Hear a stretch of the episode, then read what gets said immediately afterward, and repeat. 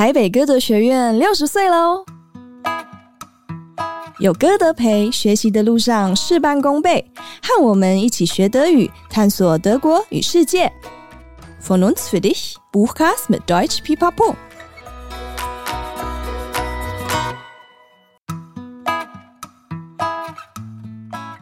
Hallöchen, willkommen zurück by Deutsch Pipapo, deinem Podcast zum Deutsch lernen。欢迎再回到德语噼啪聊，最生活化的德语学习频道。我是 Bianca。不知不觉，我们来到了歌德六十周年特别企划——歌德选书的第五集了。相信前面的四集，大家肯定都收获满满。那上一集，Jacqueline 老师跟大家分享了《At the End of a f t e r 呃这本书。那我们从故事的叙事框架讨论到与生活有关的议题，大家在 IG 上面也跟我们有非常多的互动，想必大家都很关注这个内容。第五集当然也不会让大家失望喽。今天要讨论的这本书是与年轻世代相关的。那在分享书之前，我们先让大家认识一下今天的节目来宾米拉老师。Hello，各位听众，大家好，我叫米拉老师，我在歌德已经当大概七年的老师，我教成人班 A one 到 C one，我其实是在德国出生长大。然后十八年前就搬回来台湾。嗯，欢迎米拉老师来到我们的节目。那我们在准备录音前有跟老师先开过会，然后也知道了米拉老师的一些故事跟本身的经验。他非常适合跟我们一起来探讨这一本书。那为什么适合呢？我们就继续听下去，大家就会知道了。米拉老师今天推荐的这本书，它的书名是什么呢？它叫做嗯，Generation Greta。嗯，所以其实它讲的不是。我们大家都认识的这位呃小姐，对，是其实是说，就现在的时代，所谓我们德国会说 Generation Z 这个时代的年轻人，对，然后就会介绍说他们的想法，对他们来说哪一些题目是很重要，像我们现在气候变化，或是他们对一些网络的那些 social media 的看法跟需求，或是学校上或学习上，他们希望有哪一些。改变是，就是这本书其实它的切入角度，就像老师说，是从 Generation Greta，Greta 就是我们大家知道那个提倡环保的呃北欧的小姐。Greta Thunberg，对，那他推动的就是 Fridays for Future 嘛，对，那可能这个在国外大家可能比较熟悉，在中文可能是一个类似气候大罢课运动之类的。老师，你可以跟我们分享一下你对这本书里面有比较印象深刻的段落吗？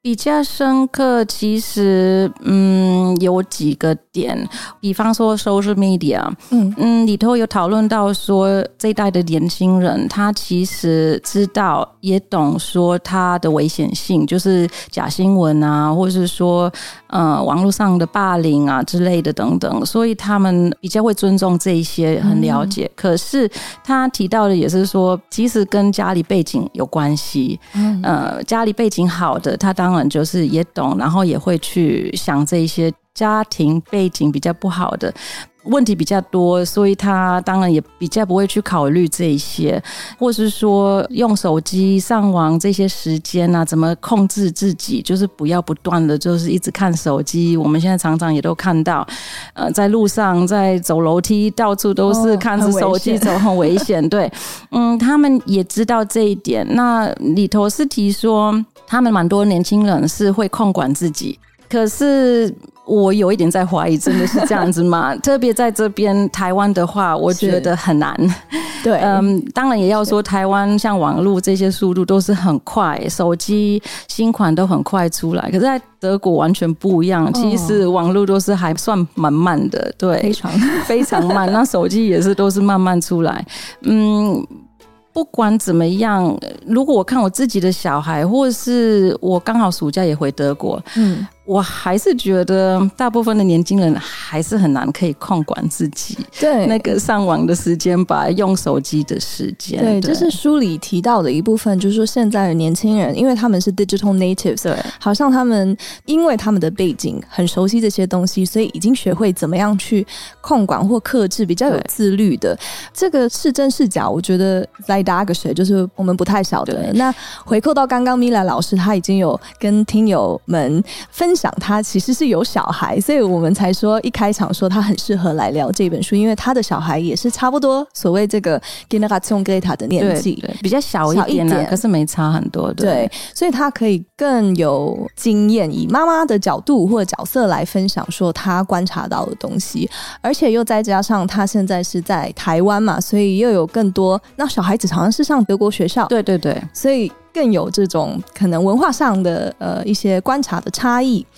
老师这边对自己的小孩，就是使用社群媒体上会有什么给他们的建议吗？或者说有一些 Aufregung 吗之类的？有，呃，说实话，其实从小一开始根本就是都没有让他们用任何的电子产品。对，就是一般来说，我就唱歌给他们听啊，然后讲故事书，或是他们自己读之类的。嗯他们小时候的时候，我们去玩就已经常看到，呃，很多家庭其实拿那个什么 tablet 或什么之类的，或手机，然后就是放在桌上或给小孩，然后小孩就一直在玩，不管今一岁、两岁或三岁。是。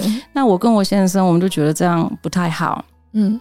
一定要互动，所以就那时候有规定，可能最早七八岁才开始嘛，才给。嗯，那像电视当然是有看，可是我们都有选，就是适合的儿童节目。那当然也是选德国的，因为也想要教他们德文。一开始他们只会中文，就是听得懂德文，哦、可是都不讲德文的。哦、对，就像《Sendung mit der Maus》什么之类的，哦、都我们小时候看对看过的好节目，就是让他们看。那后来比较大了，当然正常，他们也要看到别人有 tablet 或者是有 smartphone 或之类的，他们也要看。当然就慢慢的有给，可是我从来。毕竟我也是工程师，我就会去研究说有哪一些 app，比方说就可以控管他们可以开哪一些 app，然后就是适合他们年龄的，就是不要不小心打开一些其实不适合小朋友的内容，或是 app，对，对，或是玩。不管今天是时间，或是说像睡觉时间，我都一定会要求说，就是一定要关，然后那些产品都不要放在房间，嗯，就是主卧室这样子都不能放，尽量不要，或是至少关掉。那连现在我大儿子已经十六岁，我女儿十四，然后小儿子十二，他们常常也会说：“妈妈，我的同学都可以整天啊，他们想要怎么样就怎么样。”是。当然也不是实话，还是蛮多家长也是会对、啊、会管。可是当然不是像我说实话，就是我一定会所有的 safety app 都有，就是说我可以去控管说哪一些 app 他们可以用，每一个 app 都可以几个小时或是几分钟。我这样子不是为了要控管他们或阻止，我是觉得要适合年龄，慢慢慢慢的教他们。嗯，因为像你讲的，他们现在就是一出生就是。就是手机，对，他们就是很多了解，知道、嗯、比我们还厉害，一下摸一摸就知道了。可是内容，他们怎么去判断什么是好，什么是不好，什么是假的，什么是对的？嗯，我觉得这个是对他们这个年代的最大的挑战。嗯，所以我觉得，反而我们身为家长，也去了解这一些电子产品跟内容，然后要想清楚说。怎么样让他们慢慢接触，用一个好方式，不管今天内容、时间去接触，然后了解说一个好工具，可是怎么好好的去用它，也可以这么说，不要到时候被用。像这种霸凌啊，网络霸凌也很多，或是。现在也很多大公司会上网，然后看你以前写了什么，然后可能就不邀请你，连面试机会都没有。所以，我从他们就是大概十一、十二岁的时候，像我老大就已经提醒说，这种 social media 尽量不要放自己的私人照片，或是放的话要想很清楚，上面可以看得到是什么。因为现在就是我们大家有听到，就算你有 safety，可是还是 hacker 什么都可以进入，嗯，所以我就说你要小心。你现在还小，你不懂，可是还是会牵扯到你的未来，你要小心。因为现在公司都会去查这些所有的 social media，就算你当时是小开玩笑。他他不管，他看了，他就把他认定，然后就说：“哦，这个人不适合，那我就跟连面试都不给你的机会。”是，其实这影响蛮深的。就像 Mila 老师刚刚讲的，其实是一个很大很大的议题，然后也是我们这个年轻世代的一个新的挑战，就是所谓的 media competence，就你怎么去应对这些社群媒体，或者是整个网络也好，因为不一定只是社群媒体，甚至你现在搜寻一些东西，可能都会留下你的足。足迹嘛，对对对对，那不是每一个妈妈都是工程师，所以有办法帮你有那么完善的一些安全措施都做好。呃，所以我觉得大家可以听 Mila 老师这边的一些想法跟建议，然后来回去看看自己小孩子到底在用这些社群媒体的时候，他们的方式是什么，这样子是对他们的未来会不会有什么影响？对，我觉得不用那么详细是没错，可是我觉得主要真的至少是说时间要控管，就是跟着年龄，然后就是内容还是要看一下他到底是在看什么，至少看他是不是反应或个性有变化，那这时候真的就是要注意一下，是不是也有可能跟这个有关系？嗯、对，那这本书让我比较。放心一点是，是我一直以为说哦，现在年轻人，因为大家都看到，我小孩子常常也是，虽然他们也会去想，可是毕竟是小孩，我就担心说啊，就是都不管，没关系，反正我用，然后有兴趣，我想怎么样就怎么样。我觉得这本书至少让我有一点安心，是说，诶，其实这个年代他们有在想，他们有在考虑，他们也知道，也有发现，说我今天上课当然是一个好的工具。可是，如果变成说他占到我的时间，占到我其实都没有自由时间或做别的，这样子也好像不对。他里头有写，然后就是说他就会试着。控管自己，就是也是像我讲的，就是至少说哦，限制一天只能上五六个小时。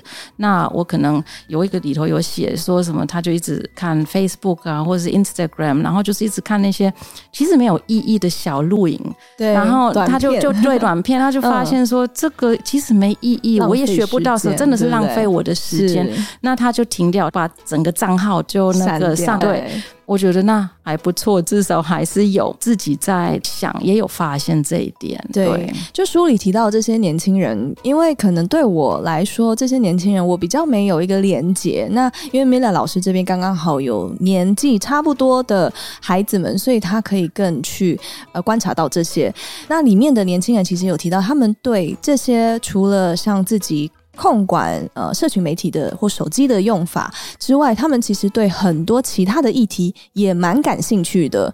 呃，老师可以分享一些他们在书中。比较有提到，嗯，书中其实是说大重点就是气候变化，是。因为这个年代就是很担心说他们的未来，因为我们现在这几个年代已经破坏了蛮多，嗯，那因为其实为了这个担心，他们才开始类似发明或是跟着这个呃 Fridays for Future。这其实只是一个启动点，就是他们觉得他们必须要老实跟大声的讲出他们的想法，他们希望未来是怎么样，他们的未来，他们想要自己计划，自己做一些事情，才可以得到他们想要的。那一个就是，当然是气候这个点，然后就是环保，嗯、另外就是也是说，呃，教育部分，嗯，教育他们也觉得说。传统也必须要变化，不管今天呃，也要多教怎么帮助我们这个地球，或是说这个 digital 的问题，他们自己也是说，其实我们不太懂，因为也是学校也没有教，是那连老师。就算他想要，他也没有被训练。其实他也不知道要怎么教。可是这是一个很重要的，未来越来越重要的一个题目，一个课。其实应该要有一个专门的课程，对，因为这也会影响到未来的工作。是，对。就像刚刚老师说，尤其是像教育这一块，我们。环保跟气候变迁，我们晚一点聊。我觉得教育这一块真的是还蛮多东西可以聊的。那他们就是有一点提倡说，哎，你们现在课本里面的东西都已经 veraltet，已经是非常非常长久，都是一样，我们没有在改变。教的就是什么数学、国文什么或德文这些基本的东西。对。可是我们现在处在的这个世代吧，有 ChatGPT 什么之类的，我写一个 Aufsatz，我写一个作文，我只要知道。我要给什么命令，ChatGPT 可以帮我吐出来。这已经不是一个我需要的技能，我应该要更多其他新的能力、新的技能。那所以，我上的课应该是要包括这些内容。那 Mila 老师，尤其又是工程师，对这个一定又更有想法。对小孩来说，你会希望他们在课程上或在教育上有什么其他的课程来充实他们的能力吗？其实我觉得从最基本的开始，虽然每一个小孩连大人都知道什么是 Word，什么是 PowerPoint，什么是 Excel，嗯，可是其实没有一个课程真的教他们。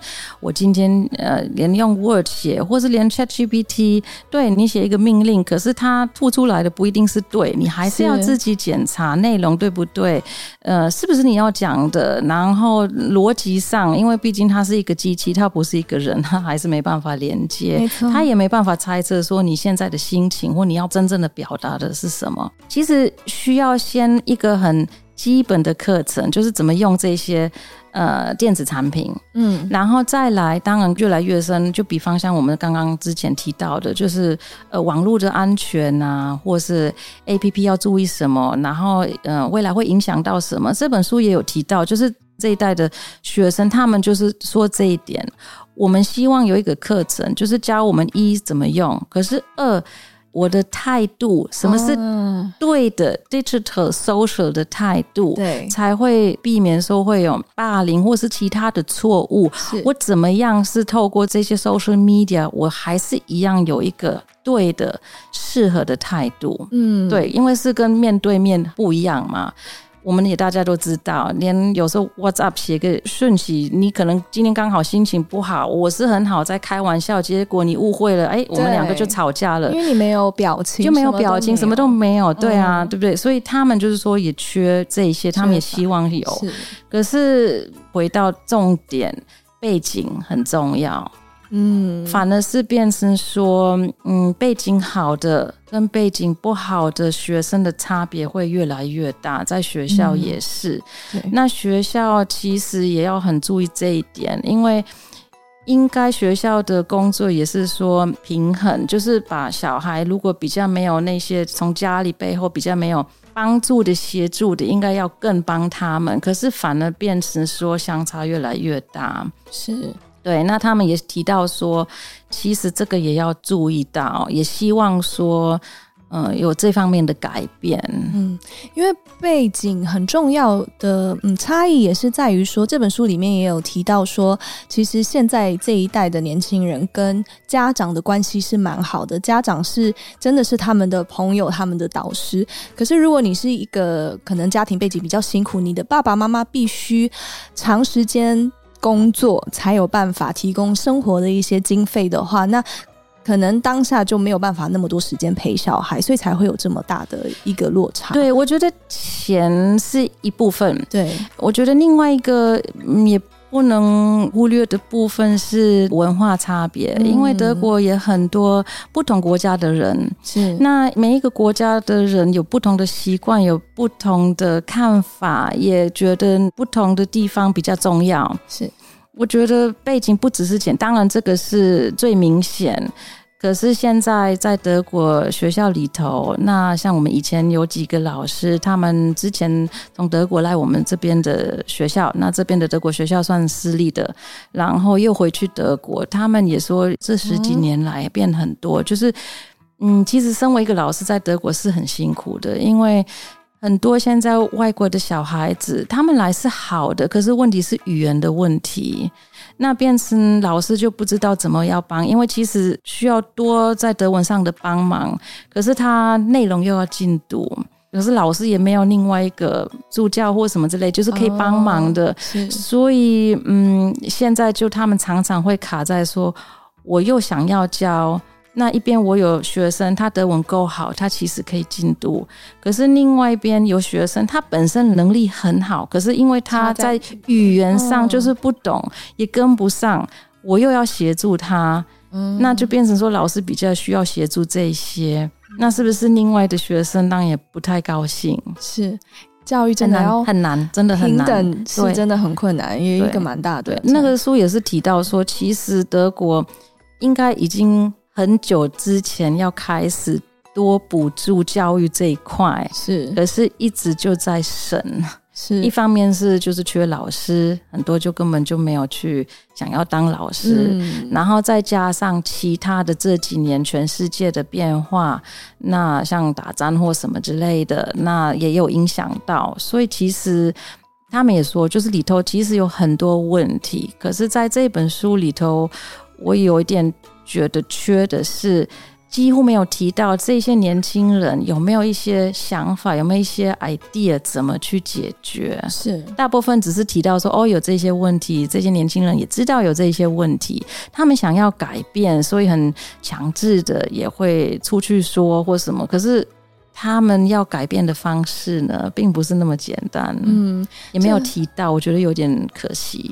这本书好像就比较是把现在的 status quo 对，嗯，叙述给你，但是真的有没有什么解决的方案？其实也不可能。如果这本书有的话，那就真的是很厉害。对对对，就是解决了新时代的一个大问题。对，也不用解决，可是至少是不是有一个 idea？就算它是嗯不实在，可是至少让大家可以动动脑嘛。就是哎，说不定因为这样子讨论，这是一个起点，然后我们会找到一个好好。好的，好的解决对 方向 方案这样子，宕机了。那老师这边，我们再回扣到一些可能跟这世代，毕竟他们现在还是年轻人。那因为这世代不一样了，之后如果说要再选择嗯、呃、工作的方面的话，老师有什么想法吗？就是要呃，毕竟很多我们现在的不管是人工智慧也好啊，或者很多机器可以取代。要很多人们现在正在做的事情，对，对你的小孩，你会呃不一定是期许或希望，可是你会给他们什么东西，让他们自己去反思一下？诶，我之后可以走上哪一条路？对，其实我常常会跟他们说，态度是一个很重要的事，然后也多认识人，然后人之间的关系，而且要考虑得到，不要只是在直接的范围内，就是要。多看长期一点，或是广一点。毕竟现在就是 globalization，嗯，就是你不是像以前，我在这个城市长大，然后在这边找工作，然后有小孩变老，就永远就是在同一个城市。现在你看哪里有工作，你就跟着，或是你要有对他有兴趣的工作，你可能也要去别的国家。那所以我就会说，你们像语言要多学几个，这是很重要。不太需要去背很多东西，因为毕竟你现在用 Google 什么都可以查得到。查到，可是重点就是困难，像我讲的是在你查的那些是对的吗？嗯，是合理的吗？对，就是这一方面，我就会常常叫他们，就是你先自己思考，你读完之后，你觉得这是合理吗？而且你不要什么都直接先问。我常常就是妈妈，我说你有一个脑袋，你先自己用一用，然后再问，不要先问，然后再想一想。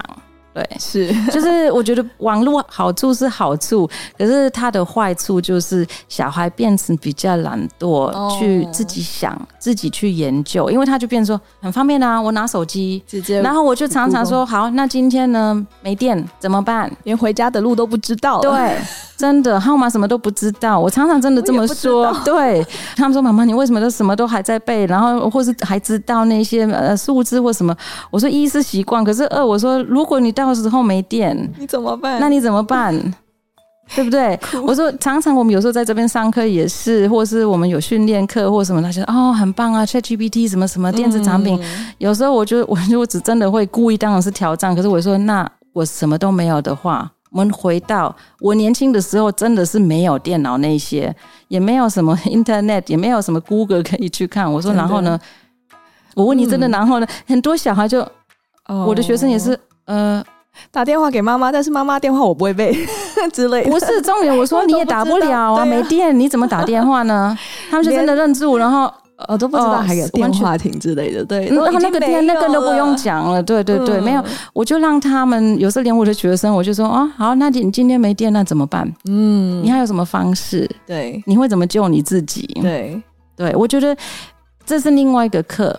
嗯，说回来到你的问题学校，一方面当然这些电子产品或者这些安全性的都要教，这是这是未来我们没办法避免。那学校老师都要跟上，连我们这边的语言老师也是。可是我觉得，今天我们假如说真的没有电子产品的时候，这些最基本的，我觉得还是很重要要教。对，就是一些传统的还是重要讲，不要忽略说他现在都是很现代，我什么都透过手机，什么都好了。一旦没有了，你怎么办？如果真的没有的话，嗯、那你怎么办？说难听一点，像现在打仗的地方，你说它有可能吗？对啊，没错。那你这样子就坐在那边不动了吗？也不行啊，嗯、生活还是继续走。所以其实非常重要的是，你至少要有一个怎么去解决问题的。对。逻辑对，这也是非常非常核心的。是，对，所以我觉得说不要一直靠手机，就是还是要先自己动动脑。我现在旁边有什么？手机网络当然是一个工具，可是要考虑好怎么去用它。它真的是帮助我，还是我是为了方便？嗯，对。对，的确，其实书中真的是比较是以德国这些年轻人为主，所以里面其实也蛮大的篇幅在讲到像环保这一类的东西。除了我们刚刚聊的比较 social media 手机这一块，很多在讲环保。那如果像 Mila 老师在台湾，你觉得德国的年轻人跟台湾的年轻人，还有自己的小孩，毕竟你的小孩可能又更特殊，因为虽然生长在台湾，但是上的是德国学校。你觉得像这一块的意识？有差别吗？就是对于环保或我们气候变迁之类的，其实德国当然比较早开始，像那塑胶袋之类的啊，不能用等等。嗯、可是台湾，我觉得这几年也是进步很多，反而一部分快要超于德国。我觉得像餐具什么等等，我、哦、我觉得真的很好。可是书也提到，小孩或这本书对他们来说最重要就是环保。嗯，可是我真的在怀疑是吗？我觉得应该是还是只有一部分，而不能说是一整代。对，一个时代这样子。因为我看我的小孩。嗯，我们学校比方说也是很多很多会教他们关于环保，然后也有很多 project。可是我小孩回来的时候，我常常真的是火大，然后我就说：“你们学校不是教了吗？你上次还不是告诉我怎么样怎么样？可是在家里你就确实就是在在浪费，嗯，浪费这一些资源。我真的不懂，所以我又回到，请你用你的脑袋想一想，然后你学到的，这我觉得是下一个更重要的是。”学到听过了，可是不去做，就是一样没意义。是因为没有内化啊。你可能你学到了，你知道了，其实最重要的下一步是你有没有做到。是，要不然学到也没有用。嗯，跟没有学一样嘛。的确，真的没有去内化的话，你也不会打从内心。而且最难的就是做到，真的不是去学去听，这很简单，这每一个都可以啊。对，就要表面做一做，对，可是表面也不算啊，对不对？你是要长期变成一个习惯，对我来说才算是真的做到，然后真的学到，也真的懂它的好跟坏。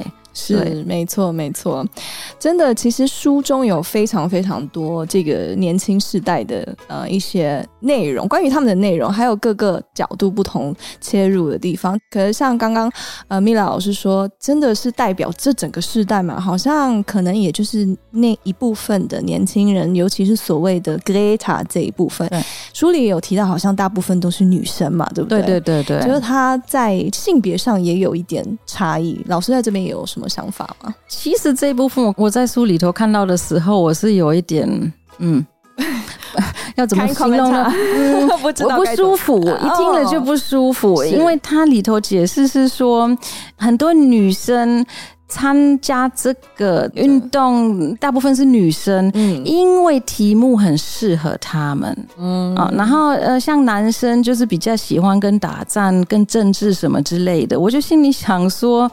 这是什么奇怪的理由？是，就是又变成好像那种很传统的想法。啊、反正女生喜欢艺术啊，然后环保啊，然后就是顾家，然后男生呢，他就是要很振作、很强壮，然后就是去打仗、正事什么赚钱。对，在这本书好几个地方，就是多多少少都会看到这些，让我有一点反感。而且特别里头还有写说，这一代的女生或者年轻人。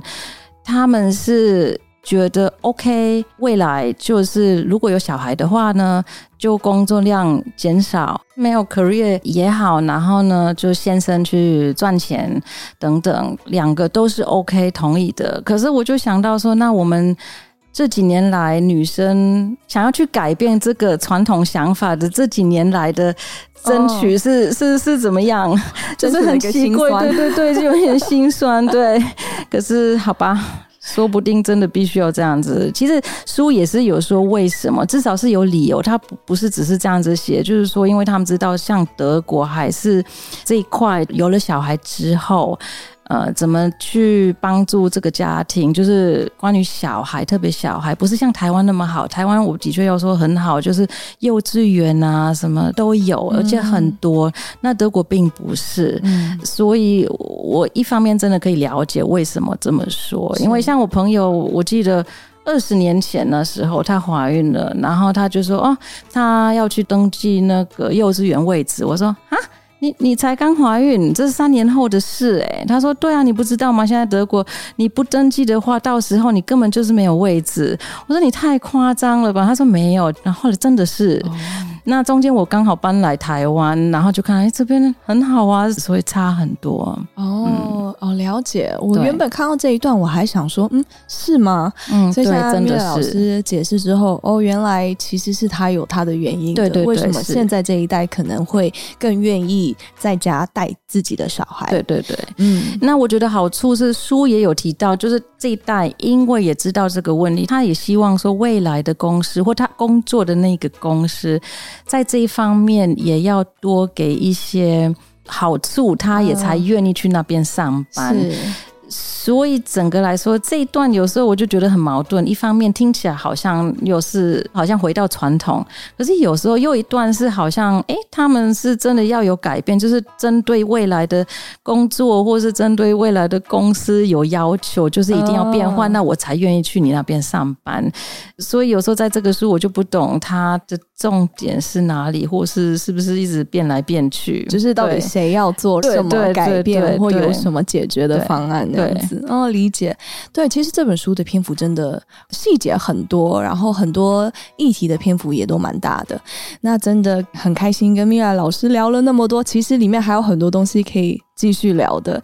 但我们来到节目的最后，就是希望老师可以分享一句你特别有印象的话。对，它里头其实有一句是说 “Nichts ohne meine Eltern”，就是没有我父母，我什么都不做，我也不愿意做。嗯，一开始我赌了，我还心里想说，嘿。真的吗？有直接问一下小孩是这样吗？没有没有没有，我我就心里想说，我就突然先停下来，然后就想一想，我到目前为止的呃自己的想法，一直以来的以为，嗯、呃，因为我觉得现在的小孩子这是好的，就是不像我们以前这样子，就他们自己真的会大声说出他们想要的，他们也会争取，他们也不怕说吵架，没错，或是不礼貌，简直有时候不礼貌。